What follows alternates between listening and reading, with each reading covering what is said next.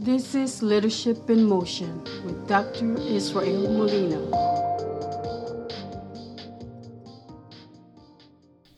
Welcome to Leadership in Motion. In today's episode, we'll discuss awards and recognition. Employees not only want to get good pay and benefits, they also want to be treated fairly. They want to make contributions to their organization. They want to be valued. They want to be appreciated for all the work that they do. When asked, a lot of employees will tell you that they don't need any type of awards, they don't need any recognition. Uh, you know, I'm just very satisfied with my job.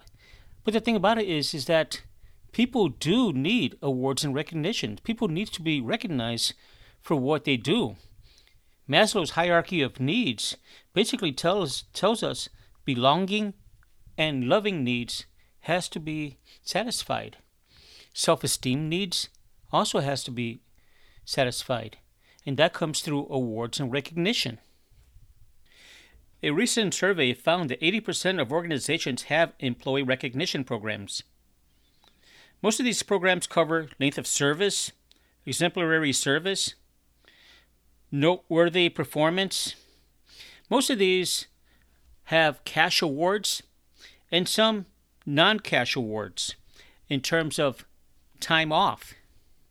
Some awards and recognition programs can include just a spoken thank you, a letter of appreciation, gift cards, cash bonus, sometimes even a vacation. Department heads and supervisors are essential in the awards and recognition programs. They select individuals to be honored during staff meetings, wing meetings, commanders' calls, if you're in the military. So the point is to just say thank you frequently to employees who deserve it.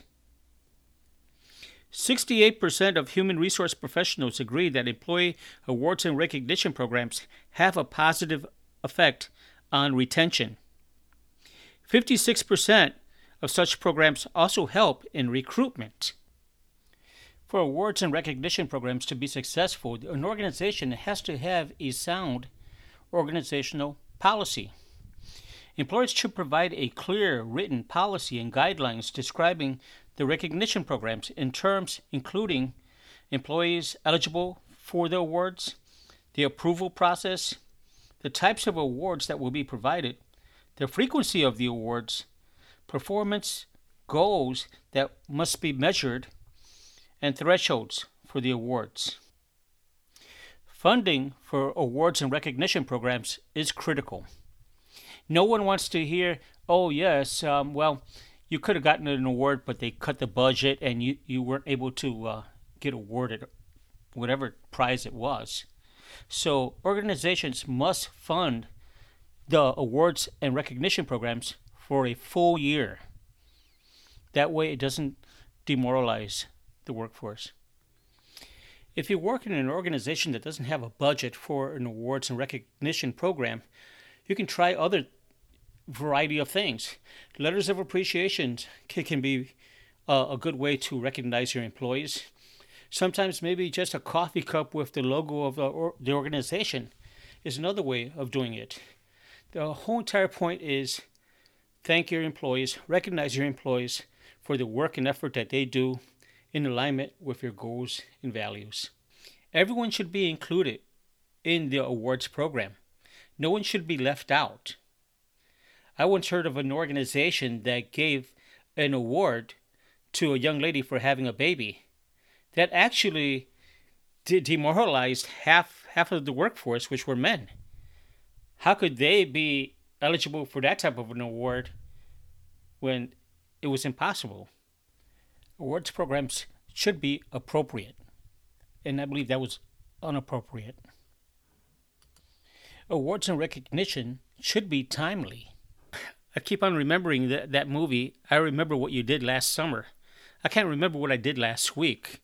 So when you're trying to acknowledge a certain behavior, it has to be as close to the time of the event.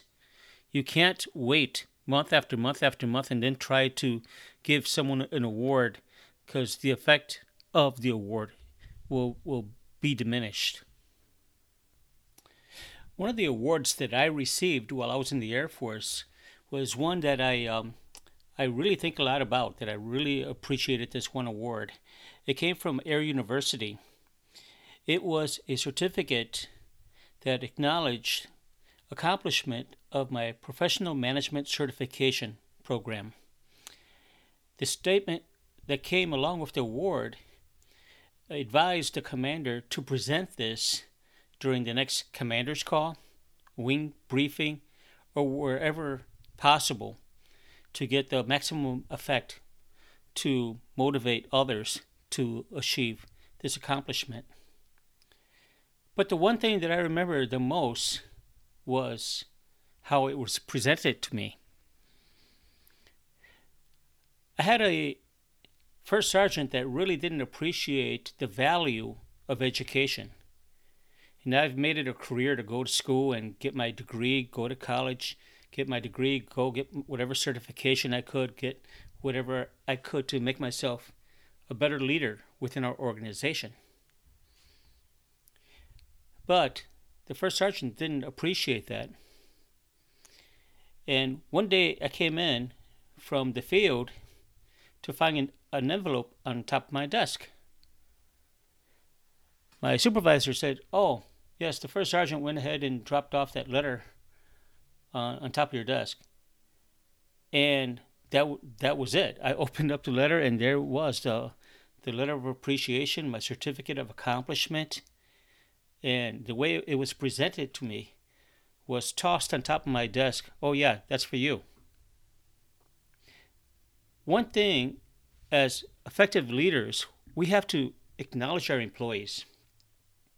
And for myself, when I got that certificate, it meant so much to me.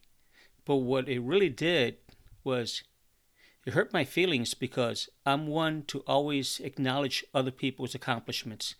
I'm, I'm one to to always recognize people, even my peers.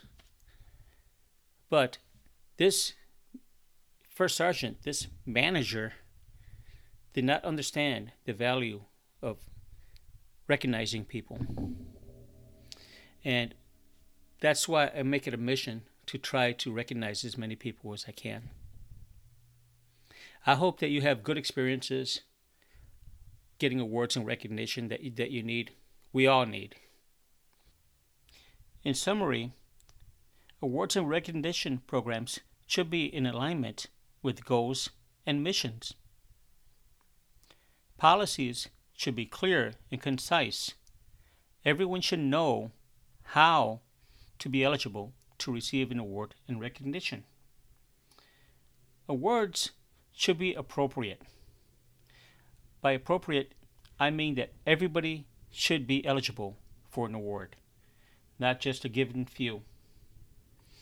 Awards should be timely.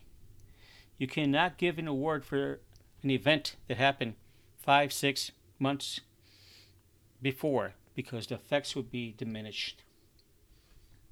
The awards should be evaluated to make sure that they are eh, reinforcing the organization's goals and values. In closing, I'd like to thank you for listening to my podcast. My email is leadershipinmotion036 at gmail.com. Drop me a line. And as always, take the lead today for a better tomorrow. This has been Leadership in Motion with Dr. Israel Molina. Please subscribe to our podcast.